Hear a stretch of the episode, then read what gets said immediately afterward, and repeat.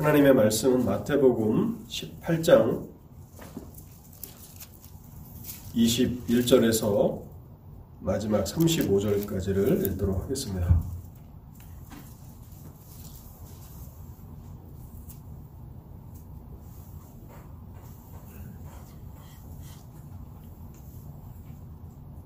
마태복음 18장 21절입니다.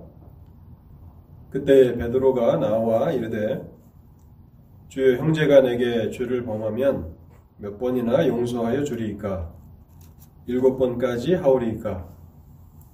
예수께서 이르시되 내게 이르노니 일곱 번뿐 아니라 일곱 번을 일흔 번까지라도 할지니라.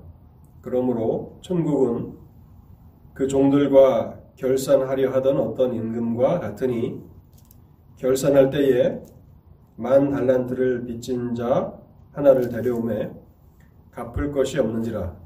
주인이 명하여 그 몸과 아내와 자식들과 모든 소유를 다 팔아 갚게 하라 하니 그 종이 엎드려 절하며 이르되 내게 참으소서 다 갚으리다 하거늘. 그 종의 주인이 불쌍히 여겨 놓아 보내며 그 빛을 탕감하여 주었더니 그 종이 나가서 자기에게 백단 베나리온 빚진 동료 한 사람을 만나 붙들어 목을 잡고 이르되 빚을 갚으라 하매. 그 동료가 엎드려 간구하여 이르되 나에게 참아 주소서 갚으리이다 하되 허락하지 아니하고 이에 가서 그가 빚을 갚도록 옥에 가두거늘 그 동료들이 그것을 보고 몹시 딱하게 여겨 주인에게 가서 그 일을 다 알리니 이에 주인이 그를 불러다가 말하되 악한 종아 내가 빌기에 내가 내 빚 전부를 탕감하여 주었거늘 내가 너를 불쌍히 여김과 같이 너도 내 동료를 불쌍히 여김이 마땅하지 아니하냐 하고 주인이 노하여 그 빚을 다 갚도록 그를 옥졸들에게 넘기니라. 너희가 각각 마음으로부터 형제를 용서하지 아니하면 나의 하늘 아버지께서도 너희에게 이와 같이 하시리라. 아멘. 하나님의 은혜를 구하며 잠시 기도하겠습니다. 하나님 아버지, 이 시간에도 저희들 하나님의 말씀을 들으려고 말씀 앞에 모였나이다. 하나님의 성령께서 이 말씀을 통해서 일하여 주실 때에 우리의 지성으로 하나님의 말씀을 잘 깨닫게 하시고 또한 깨달아진 그 말씀이 우리의 마음을 감동케 하여 주옵소서. 그뿐만 아니라 우리의 마음을 감동한 그 말씀이 우리를 움직여 나가도록 의지 가운데 역사하여 주옵소서. 하나님, 그래서 말씀을 듣는 성도들 가운데 말씀이 결실하게 되도록 일하여 주옵소서. 말씀을 듣기만 하며 또 들었지만은 그것을 곧 잊어버리고 살아가는 그러한 생활이 반복되지 아니하게 하시고 하나님의 성령께서 말씀을 다루실 때에 우리 속에서 30배와 60배와 100배의 결실이 나타나는 그러한 은혜가 있도록 자비를 베풀어 주시옵소서.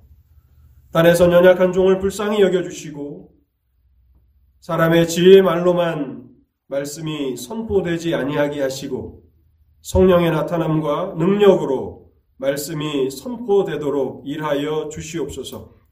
그래서 말씀을 듣는 자와 또 전하는 자 모두가 말씀을 듣고 그 말씀을 살아낼 수 있도록 하나님 은혜를 허락해 주시옵소서. 이 시간을 주의 성령께 온전히 의탁하올 때에 이 모든 말씀 우리 주 예수 그리스도 이름으로 기도하옵나이다. 아멘. 예수님께서 말씀하신 비유에 보면 한 사람이 자기 주인이면서 왕이었던 분에게 1만 달란트의 빚을 지게 됩니다. 1만 달란트의 빚은 자기 힘으로는 도저히 갚을 수 없는 엄청나게 큰 빚입니다. 예를 들자면 그 당시 팔레스타인에서 세금으로 걷어들여던 그 세금의 1년 세금이 800달란트라고 합니다. 그러니 한 나라 팔레스타인 전체에서 걷어들이는 세금의 몇십 년에 해당하는 그런 금액을 한 사람이 빚졌다는 것은 정말 이해하기 힘든 그런 엄청난 빚이 될 것입니다. 그 당시 노동자들은 하루 열심히 일해서 한 데나리온을 받게 되는데 1달란트는 6천 데나리온이었습니다. 그래서 이 1만 달란트를 빚진 사람이 그 빚을 갚기 위해서 일한다면 일주일에 6일 동안 계속해서 일한다고 할 때에 꼬박 20만 년이 걸리는 20만 년이 걸리는 어마어마한 빚이라는 사실을 알게 됩니다. 그래서 이 사람이 아무리 오랫동안 일한다 할지라도 또 아무리 열심히 일한다 할지라도 이 사람의 살아 생전에는 결코 갚을 수 없는 엄청난 빚입니다. 근데 이 사람이 그 빚을 갚지 못한다면 어떻게 됩니까?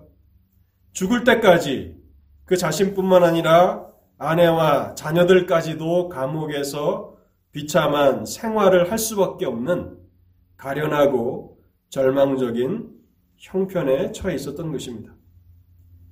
그런데 이 절망적인 사람에게도 한 가지 소망은 있었습니다. 그것은 이 주인이 주인이면서 왕이었던 이분이 자비로운 분이라는 사실에 소망이 있었던 것입니다. 그래서 1만 달란트를 빚진 이 사람은 주인 앞에 엎드려 자신을 불쌍히 여겨달라고 간청하게 됩니다. 보면 25절과 27절을 제가 다시 한번 읽어보겠습니다.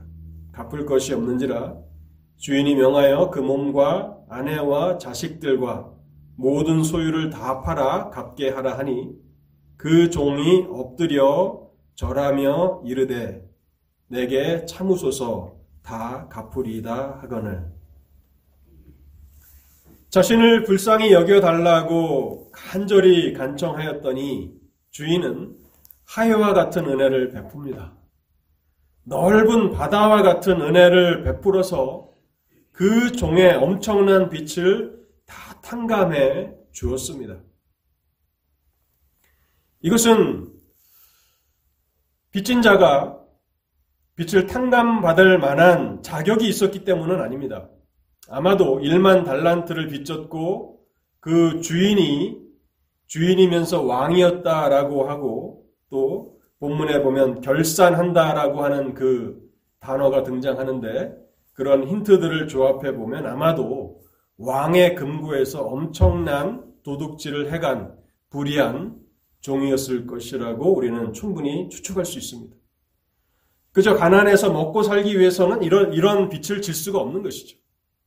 부정한 방법으로 왕의 금고를 도둑질해 간 그런 불의한 종이었는데 전적으로 주인의 자비와 은혜로 1만 달란트를 탕감받게 된 것입니다. 이 종은 1만 달란트의 빛을 탕감받고 풀려나서 길을 가다가 길에서 자기에게 백 데나리온을 빚진 동료 한 사람을 만나게 됩니다. 백 데나리온은 당시의 그 상황에서 계산해 본다면 약 3개월치의 노동자의 임금에 해당합니다. 그러니 뭐 그렇게 적은 금액이라고 할 수는 없겠죠. 3개월치의 임금을 빚진 것인데. 그런데 이 사람이 탕감받은 1만 달란트에 비한다면 60만 분의 1에 해당하는 지극히 적은 금액입니다. 60만 분의 1. 또 달러로 환산한다면 60만 달러를 빚졌는데 자기 친구는 1달러를 빚진 것과 같은 형편인 것입니다. 60만 달러를 60만 달러면 뭐, 뭐이 그린벨 지역에서는 대저택을 살 수 있는 돈이지 않습니까? 그 돈을 탕감받았는데 일부를 빌려간 친구를 용서하지 않고 그 친구가 일부를 갚을 때까지 감옥에 넣었던 참으로 인색한 사람이었다는 것을 알게 됩니다. 이 동료는 1만 달란트를 빚진 자에게 엎드려서 간청하는데요. 본문에 보면 1만 달란트를 빚진 자가 자기 주인이며 왕에게 했던 그대로 100달란트를 빚진 이 동료도 자기 동료에게 그대로 합니다. 엎드려 절하고. 그런데 이 1만 달란트를 탕감받은 종은 조금의 자비도 자기 동료에게 베풀 그런 마음이 없습니다. 30절에 보면요. 허락하지 아니하고 이에 가서 그가 빛을 갚도록 옥에 가두거늘. 이 사람은 자기 주인이 자기에게 자비를 베풀어 주기를 기대하며 주인 앞에 엎드려 자비를 구했지만 자기 주인이 자기에게 해주는 대로 그는 다른 사람들에게 하지 않았다는 것입니다. 다른 사람들은 자신에게 자비를 베풀어 주기를 바라면서 정작 자신은 다른 사람을 자비롭게 대해주지 않았던 그러한 사람이라는 사실입니다. 우리는 이 비유를 통해서 하나님께서 우리에게 베풀어 주신 그 은혜대로 우리 또한 다른 사람에게 그대로 해주기를 원하신다는 하나님의 마음을 배우게 됩니다. 하나님께서 우리에게 측량할 수 없는 은혜를 베풀어 주셨는데 그것은 우리 또한 다른 사람에게 그렇게 하라는 하나님의 뜻이 있음을 우리는 이 비유를 통해서 발견한다는 것입니다. 그러면 왜 이 1만 달란트를 탕감받은 사람은 너무나도 크고 놀라운 은혜를 받았음에도 불구하고 자기 동료에게는 조금의 자비도 베풀 수 없었을까요? 그것은 우리들 가운데서도 흔히 나타날 수 있는 그런 현상입니다. 이게 놀랍고 기이한 특별한 그런 케이스가 아니라 오늘날 하나님의 교회 안에서도 흔하게 나타날 수 있는 현상이라는 것을 생각해야 되고 또한 우리가 그러한 사람일 수 있다라고 하는 그런 생각을 가지고 이 비유를 생각해야 하는 것입니다. 이 불의한 종이 1만 달란트를 탕감받은 종이 엄청난 은혜를 경험했음에도 불구하고 자기 동료에게는 조금의 자비도 베풀지 못했던 것은 자기가 받은 그 은혜를 마음에 새기는 일에 있어서 실패하였기 때문에 그러한 것입니다. 우리도 자주 그렇지 않습니까? 하나님께서 우리에게 어떠한 은혜를 베풀어 주셨는지 우리는 수도 없이 듣게 되지만 우리가 들은 그 다음에 금방 그 사실을 잊어버리고 그렇게 살아가게 된다면 우리 또한 1만 달란트 빚진 사람의 실패와 같이 실패하게 된다는 것입니다. 이 일은 즉시 종의 주인이었던 왕에게 알려지게 되었고 그 왕은 이 불의한 종을 불러서 다시 신문을 합니다. 32절과 33절 말씀입니다. 이에 주인이 그를 불러다가 말하되 악한 종아 내가 빌기에 내가 내 빛을 전부 탕감하여 탕감하여 주었거늘 내가 너를 불쌍히 여김과 같이 너도 내 동료를 불쌍히 여김이 마땅하지 아니하냐 하고 이 주인은 이 불의한 종 1만 달란트를 탕감받은 이 종을 향해서 악한 종이라고 그렇게 명명하고 있습니다. 네가 빛을 탕감받은 것은 너에게 특별한 자격이 있어서가 아니라 너를 불쌍히 여겨서 너도 나처럼 자비를 베푸는 다른 사람을 도와주는 그러한 삶을 살아가기를 원했기 때문에 이 일을 너에게 해주었는데 너는 나의 의도를 따라서 살지 않았다라고 책망하고 있는 것입니다. 주인이 베풀어 준 그 엄청난 은혜와 자비에 비한다면 백 데나리온을 빚진 그것에 자비를 베푸는 것은 정말 부스러기와 같은 자비라고 할 수 있지 않겠습니까?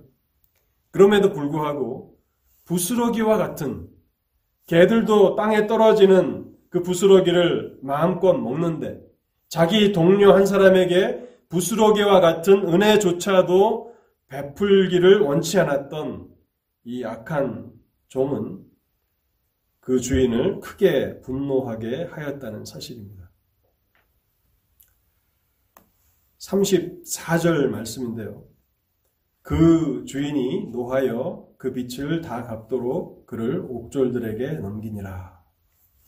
주인이 노하여 라고 하는 이 말씀을 우리는 잘 새겨 들어야 할 것입니다. 주인을 노하게 만든 것입니다.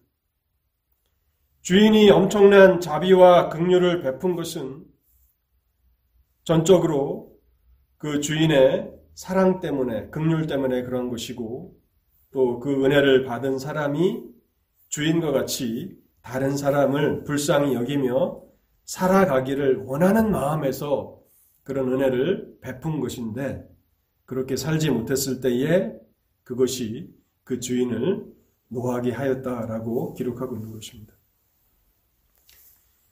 우리는 이 마태복음 18장에 있는 1만 달란트 빚진 자의 이야기를 매우 익숙하게 잘 알고 있습니다. 그럼에도 불구하고 왜 우리는 이 비유의 말씀을 다시 한번 생각해 보아야 하는 것입니까? 왜 주님께서는 이 비유의 말씀을 제자들에게 하셨을까요? 그것은 주님께서는 주님의 제자들이 하나님으로부터 받은 은혜가 얼마나 큰 것인지를 측량할 수 없는 하나님의 그 무한하신 그 은혜를 늘 깊이 깨닫고 살아가기를 원하셨기 때문에 그러한 것입니다. 그리고 만일 그 은혜를 우리가 망각하고 잊어버리고 살아간다면 그 삶은 결코 하나님을 기쁘시게 할 수 없기 때문에 이 비유를 통해서 제자들에게 하나님의 은혜를 깊이 깨닫고 망각하지 말고 늘 생생하게 기억하며 살아가라고 이 비유의 말씀을 허락해 주신 것입니다. 여러분, 우리가 지난주에 살펴보았던 하나님의 은혜를 입은 노아. 그 노아는 하나님의 은혜를 입고 어떻게 살았습니까? 그는 당대 의인이었고, 완전한 자였고, 하나님과 동행하는 사람이었고, 또 하나님의 말씀을 다 준행하는 자로 살지 않았습니까? 하나님께서 우리에게 은혜를 베푸실 때에는 의도가 있으시다는 겁니다. 하나님의 자비하심처럼 하나님께서 다른 죄인들을 불쌍히 여겨 주시는 것처럼 우리 또한 자비를 베풀라고 다른 사람에게 긍휼을 베풀라고 그렇게 그러한 의도에서 하나님께서 그 은혜를 우리의 삶에 베푸셨다고 말씀하고 있는 것입니다. 저는 오늘 이 비유를 통해서 우리가 하나님의 은혜를 마음 깊이 깨달고 살아가고 있는지 그렇지 않는지 점검할 수 있는 세 가지 시험에 대해서 말씀을 드리겠습니다. 우리는 하나님의 은혜를 기억하며 살아가는 사람입니까? 아니면 본문에 나온 1만 달란트 빚진 자와 같이 엄청난 은혜를 받았음에도 불구하고 그 은혜를 망각하고 살아가고 있는지 어떻게 알 수 있습니까? 첫 번째는요. 겸손함입니다. 겸손함. 은혜를 기억하는 사람은 겸손하다는 사실입니다. 오늘 본문 마태복음 18장 1절에서 4절까지인데요. 이 본문에 보면 제자들은 주님께 나와서 천국에서는 누가 큽니까? 라는 질문을 던집니다.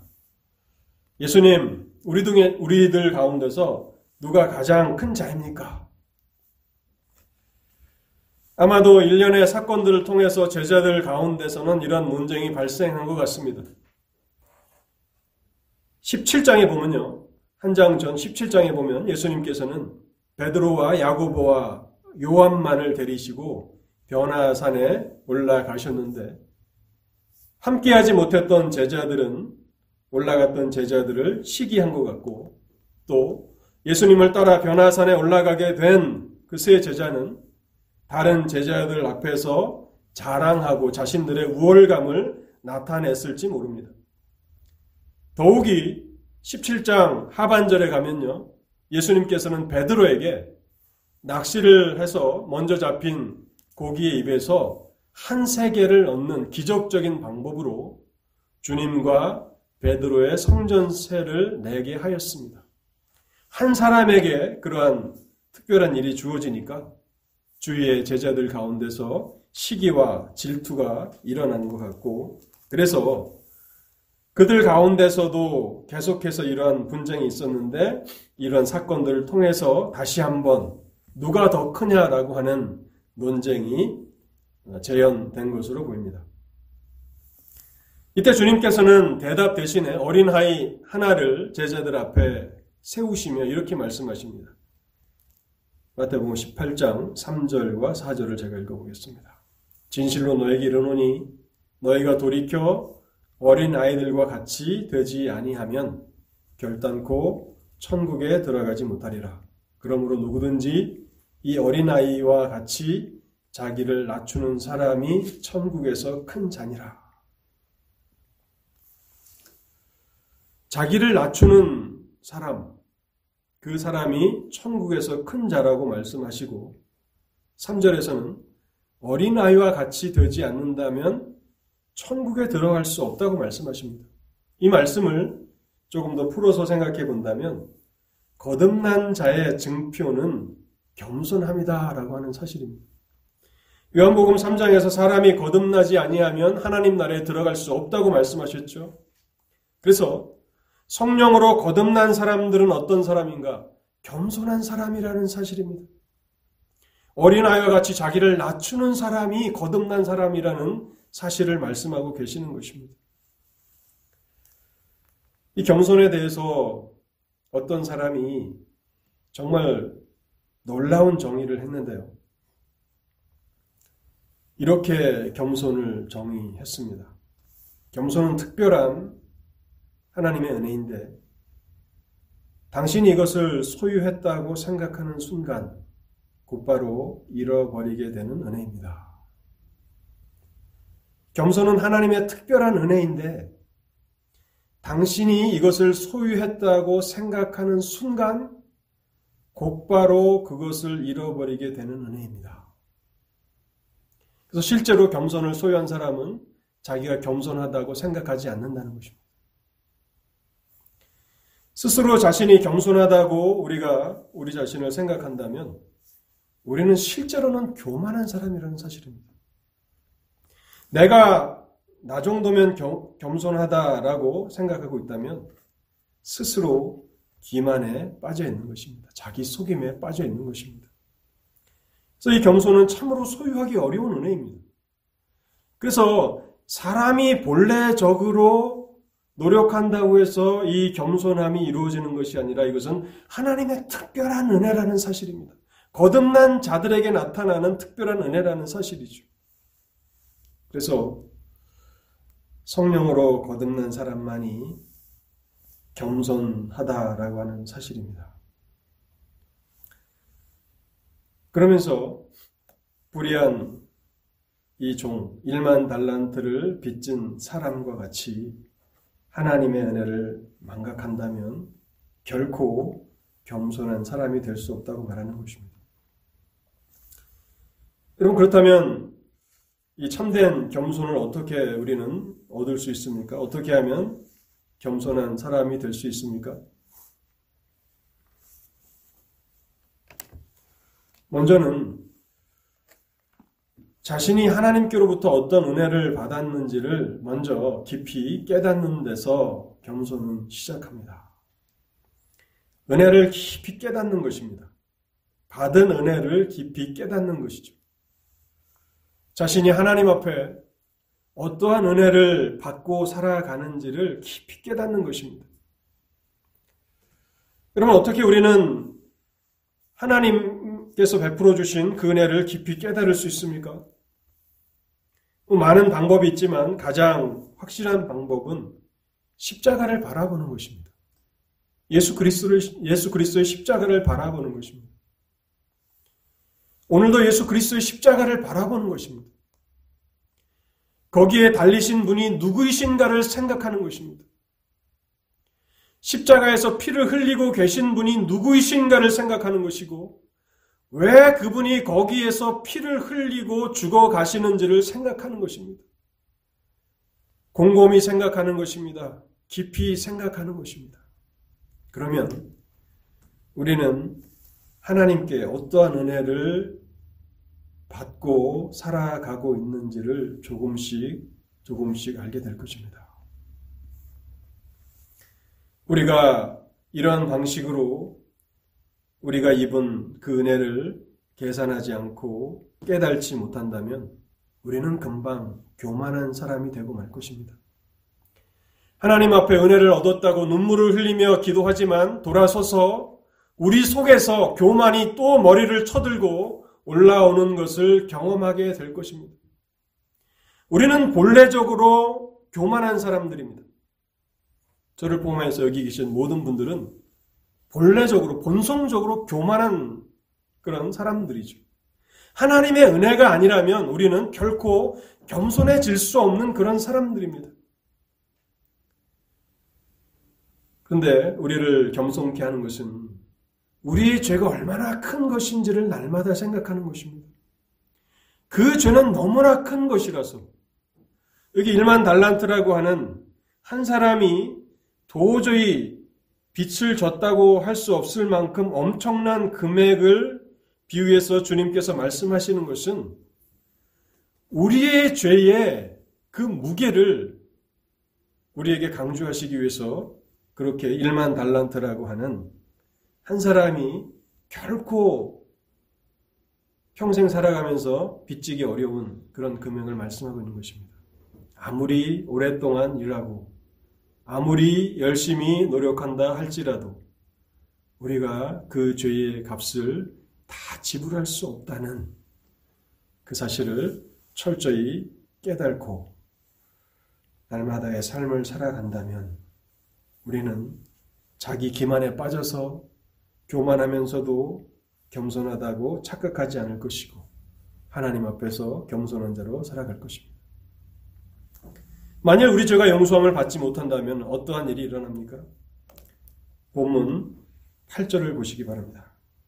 영생에 들어가는 것이 두 손과 두 발을 가지고 영원한 불에 던져지는 것보다 나으니라. 9절 하반절도 읽어보겠습니다. 두 눈을 가지고 지옥불에 던져지는 것보다 나으니라. 우리 죄가 사함을 받지 못했다면 우리는 영원한 불에 지옥불에 던져지기에 합당하다는 사실을 말씀하고 있는 것입니다. 그리고 이러한 깨달음이 우리 가운데 나타나게 된다면 우리는 본문에 나와 있는 1만 달란트를 빚진 사람도 그렇고 100 데나리온을 빚진 그 동료도 동일하게 나타낸 것처럼 하나님 앞에 엎드려 자비를 간구하게 된다는 사실입니다. 25절과 26절을 제가 다시 한번 읽어보겠습니다. 갚을 것이 없는지라 주인이 명하여 그 몸과 아내와 자식들과 모든 소유를 다 팔아 갚게 하라 하니 그 종이 엎드려 절하며 이르되 내게 참으소서. 여러분 우리가 하나님 앞에 엎드려 자비를 구하는 그런 기도를 드린 적이 언제입니까? 우리는 너무 하나님의 은혜를 남발하는 그런 시대 가운데 살아가면서 우리가 하나님 앞에 아무것도 없는 거지와 같은 하나님의 은혜가 없이는 결코 살아갈 수 없는 비참한 존재들이라는 사실을 깨닫고 절박한 심정으로 내가 영적으로 파산했다라고 하는 그런 절박한 심정으로 하나님 은혜를 주시옵소서 하나님 앞에 엎드려 절하며 은혜를 간구한 적이 있습니까? 제가 올 한 해를 정말 낭비해서는 안 된다는 말씀을 여러 차례 말씀을 드리는데 그것은 여러분들에게 말씀을 드리는 것이기도 하지만 저 자신을 향해서 하는 말이기도 한 것입니다. 정말 하나님의 은혜를 우리가 2021년을 살아간다는 것은 하나님의 은혜라는 사실을 깨닫고 오늘 1월 24일 주일 예배에 참석해서 하나님을 예배한다는 것이 하나님의 은혜라는 것을 깨닫고 살아야 합니다. 그리고 매일 동일한 하루가 시작되는 것 같지만 동일한 하루가 아닙니다. 이 하루는 금방 지나가게 되는 그런 시간인데 그 하루를 시작하면서 하나님 앞에 엎드려서 자비를 구하는 은혜를 구하는 그러한 사람들이야말로 진실로 겸손한 사람들이고 그러한 사람들이야말로 하나님께 입은 은혜를 잊지 않는 사람이라는 사실입니다. 마태복음 5장 3절에 예수님께서 이렇게 말씀하십니다. 심령이 가난한 자는 복이 있나니 천국이 그들의 것이며. 여러분 오늘 하나님을 예배하는 자리에 나오실 때에 여러분의 마음은 가난한 그런 심령으로 나오셨습니까? 하나님의 은혜가 없다면 오늘 하나님께서 예배를 통해서 우리에게 공급해 주시는 은혜가 없다면 나는 이 하루를 온전히 살아갈 수 없다라고 하는 그런 절박한 심정으로 하나님 예배에 나오셨습니까? 오늘 내가 교회 나가서 예배에 참석해 주지 라고 하는 배부른 마음은 아니었습니까? 우리는 어떻게 하나님의 은혜를 받고 살아가고 있는지 이 비유의 말씀을 통해서 깊이 생각해 보아야 합니다. 하나님의 은혜를 깨달았다면 그 사람의 삶에서는 진정한 겸손함이 자기는 인식하지 못하는 진정한 겸손함이 나타난다는 것입니다. 두 번째로요. 하나님의 은혜를 깨달은 사람들은 8절과 9절에 보면 죄에 대한 단호함에서 그 은혜를 깨달은 사실이 나타나게 됩니다.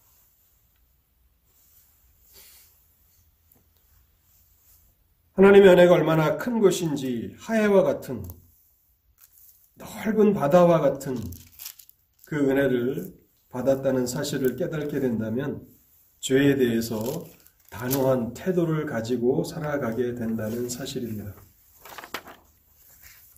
8절과 9절을 제가 다시 한번 읽어보겠습니다. 만일 내 손이나 내 발이 너를 범죄하게 하거든 찍어 내버리라. 장애인이나 다리 저는 자로 영생에 들어가는 것이 두 손과 두 발을 가지고 영원한 불에 던져지는 것보다 나으니라. 만일 내 눈이 너를 범죄하게 하거든 빼어내버리라. 한 눈으로 영생에 들어가는 것이 두 눈을 가지고 지옥불에 던져지는 것보다 나으니라. 주님께서는 얼마나 단호하게 말씀하시는지 가난한 자들, 병든 자를 불쌍히 여기셨던 주님의 입에서 나온 말씀이라고 믿기 어려울 만큼 단호하게 내 손이나 내 발이 너를 범죄하게 하거든 찍어내 버리라. 만일 내 눈이 너를 범죄하게, 범죄하게 하거든 빼 버리라고 말씀하십니다. 오늘 주님께서 말씀하신 이 말씀을 우리가 문자 그대로 적용한다면 우리는 눈도 없고 손발도 없는 몸뚱이만 남은 그런 존재일 것입니다. 이것은 손과 발을 잘라내는 심정으로 그것은 얼마나 고통스러운 것이고 얼마나 큰 손실입니까? 손이 없다는 것은 눈이 없다는 것은 발이 없다는 것은 얼마나 큰 손실입니까? 얼마나 큰 고통입니까? 그러한 단호한 심정으로, 그러한 굳은 마음으로 범죄하게 만드는 모든 것들을 다 제거하라고 말씀하고 있는 것입니다. 왜 이렇게 단호하게 말씀하시는 것입니까? 너희가 하나님의 하이와 같은 은혜를 받지 않았느냐? 은혜를 입은 사람이라면 죄에 대한 단호한 태도로 그 은혜 받았음을 나타내라는 것입니다. 죄는, 모든 죄는 하나님의 공의에 대한 반역이며 도전입니다. 죄는 하나님을 향한 반역입니다. 하나님을 향한 도전입니다. 어떤 사람에게 상처를 입히고 손해를 입히기 이전에 그것은 하나님을 향한 도전입니다.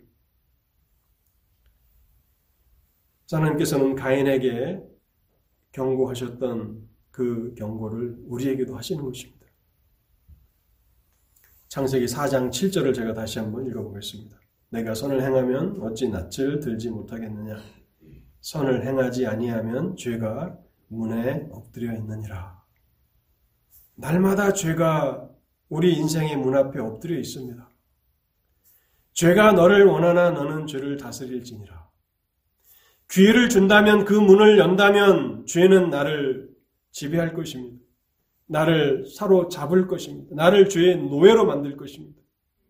그래서 하나님을 기쁘시게 하기보다는 원수를 기쁘게 하는 그러한 삶을 살아가게 될 것입니다. 그래서 우리가 하나님의 은혜를 받은 사람들로서 그 은혜를 망각하지 않고 살아간다는 것은 우리의 삶에 죄에 대한 단호한 태도에서 나타나야 한다는 것입니다.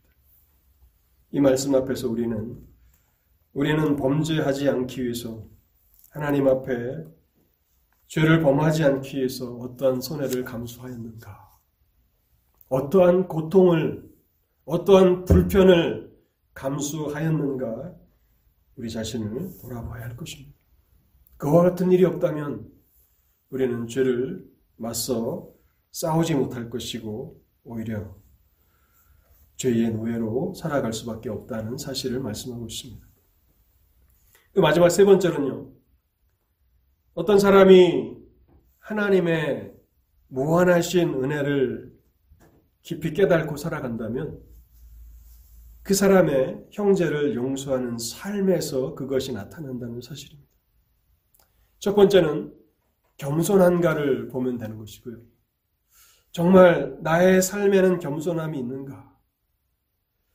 그리고 두 번째는 죄에 대한 단호한 태도가 있는가? 나에게 막대한 손실이 예상돼도, 나에게 많은 불편함이 예상돼도, 고통이 예상돼도 나는 죄에 대해서 단호한가?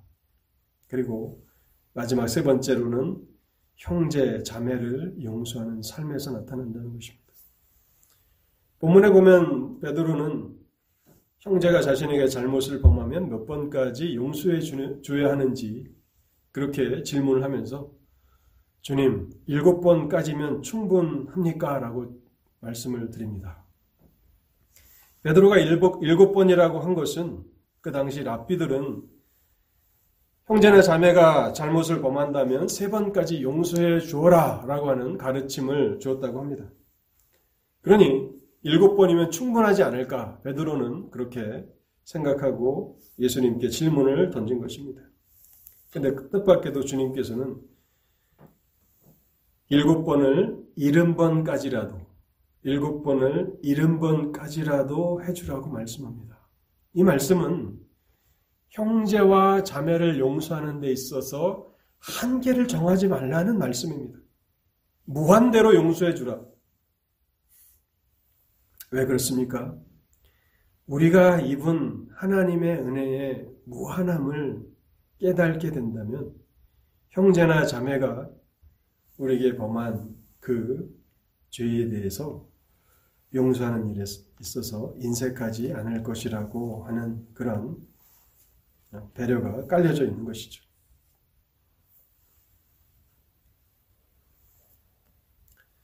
뿐만 아니라 우리가 하나님 앞에서 하나님의 백성들로서 살아갈 때에 얼마나 많은 순간 우리가 알면서 또 모르면서 범죄하게 됩니까? 그때마다 하나님께서 몇 번까지라고 그 한계를 정해 놓으시고 우리의 죄를 용서하십니까? 하나님 또한 우리에게 그 한계를 정해 놓지 않으시고 우리가 죄를 회개하면 그때마다 용서해 주시지 않습니까? 그렇기 때문에 우리도 형제와 자매가 잘못을 범했다면 그리고 용서를 구한다면 제한을 두지 말고 한계를 두지 말고 그들을 용서하라고 말씀하고 있는 것입니다. 근데 간혹가다 그런 분들이 있습니다. 나는 나에게 어떤 잘못을 범한 어떤 형제를, 어떤 자매를 결코 용서할 수 없습니다. 라고 그렇게 말하는 분들도 있습니다. 근데 여러분, 그런 마음을 가지고 계신 분들은 얼마나 자기 자신을 비참하게 만드는지를 본문을 통해서 우리는 배우게 됩니다. 1만 달란트의 빛을 탕감받은 이 사람이 나중에 다시 감옥에 갇히게 됐는데 누가 1만 달란트를 탕감받은 사람을 감옥에 넣습니까? 그 직접적인 원인은 누굽니까? 뭐 왕의 명령을 수행한 종들입니까? 아니면 그 1만 달란트를 탕감받았던 불의한 용서하지 않았던 그 종을 왕의 감옥에 가두라고 명령했던 왕입니까? 사실 이 사람을 감옥에 다시 가둔 것은 그 사람 자신입니다. 그 사람 자신이 용서하지 않았던 그 사람 자신이 자기 자신을 다시 감옥에 영원히 갇혀지게 만든 것입니다.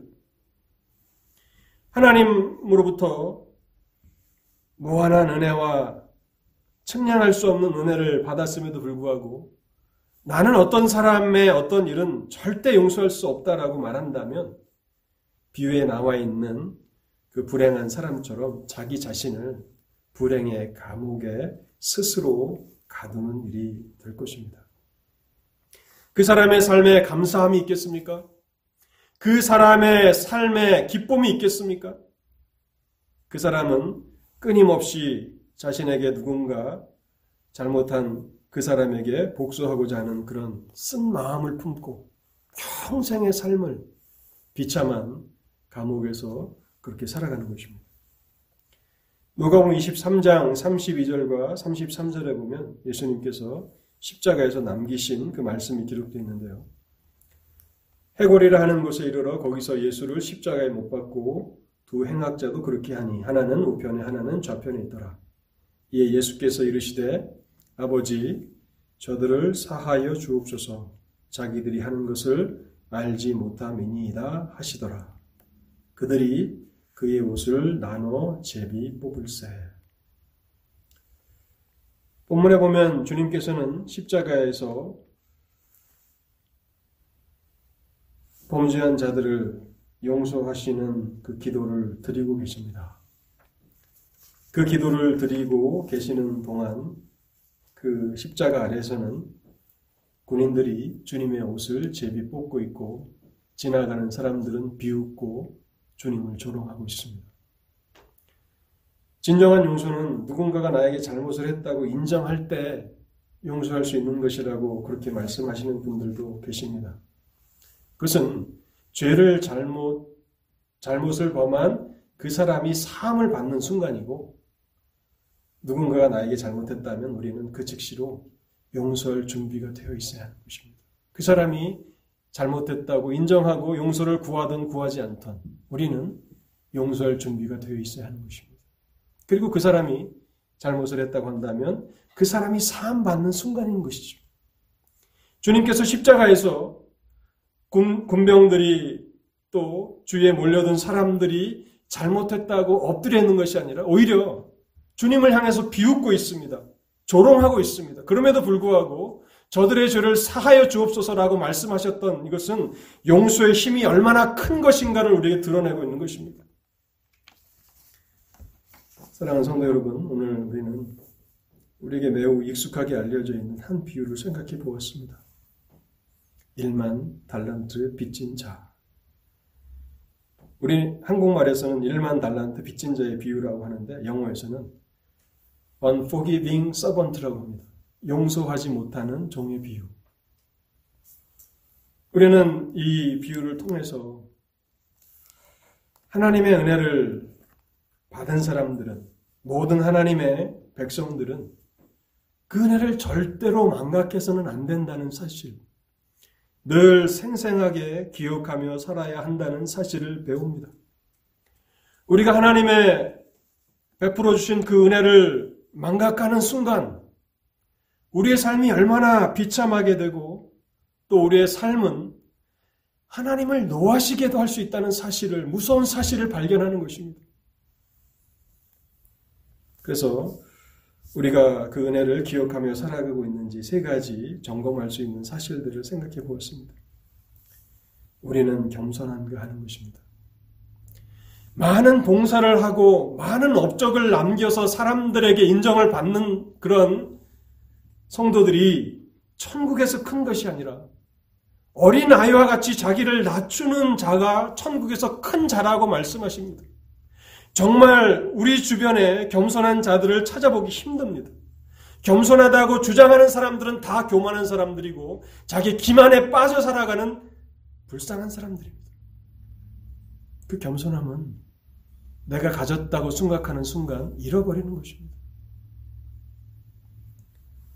또한 하나님의 은혜를 입은 것은 죄에 대한 단호함에서 나타나야 하는 것입니다. 범죄하지 않기 위해서, 타협하지 않기 위해서, 손과 발을 잘라내고 눈을 뽑아내는 것 같은 그 아픔과 고통을 감내하면서, 손실을 감내하면서, 불편을 감내하면서, 하나님 앞에 범죄하는 것이 무섭다라고 하는 사실을 우리는 우리의 삶의 죄에 대한 단호함으로 나타내야 하는 것입니다. 이것을 말씀하신 분은 하나님의 아들 예수 그리스도십니다. 그세 번째로 우리가 하나님의 은혜를 망각하지 않고 살아간다면 우리에게 잘못을 범한 형제와 자매들을 제한을 두지 않고 한계를 정하지 않고 하루에도 몇십 번씩 와서 우리에게 잘못을 고백한다면 우리는 용서할 수 있는 그런 사람이 되어야 한다고 말씀하고 있습니다. 하나님께서 오늘 이 말씀을 통해서 우리 가운데 역사하시길 바라고 그래서 이 은혜가 우리 가운데 충만하게 되었습 하나님 앞에 겸손한 자로 그래서 심령의 가난함을 가지고 엎드려 날마다 자비를 구하는 그러한 은혜가 있기를 바랍니다. 또한 우리의 삶의 2021년 한 해는 죄에 대한 단호함이 나타나고 그래서 거룩함이 우리의 삶 가운데 열매로 맺혀지길 위해서 맺혀지는 그런 은혜가 있기를 바랍니다.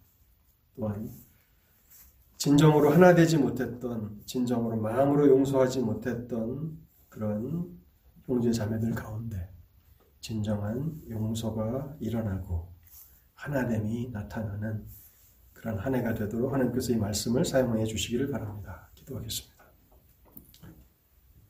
하나님 아버지, 오늘도 여전히 저에게 말씀해 주신 것을 감사합니다.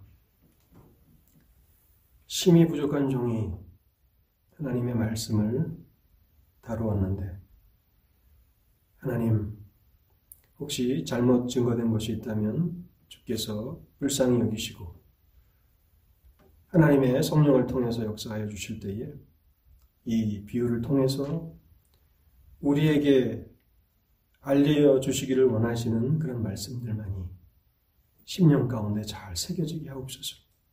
말씀을 듣는 것은 복된 일이지만 하나님 그 말씀을 속히 잊어버린다면 그것은 불행한 것임을 기억합니다. 하나님 아버지, 우리의 마음에 이 말씀을 새겨 주시옵소서. 그래서 우리의 삶에 2021년이 한 해는 하나님의 풍성하신 은혜가 다시 한번 경험되게 하시고, 그래서 은혜로 살아가는 한 해가 되게 하실 때, 우리의 삶에도 성령의 열매들이 맺혀나게 하여 주옵소서.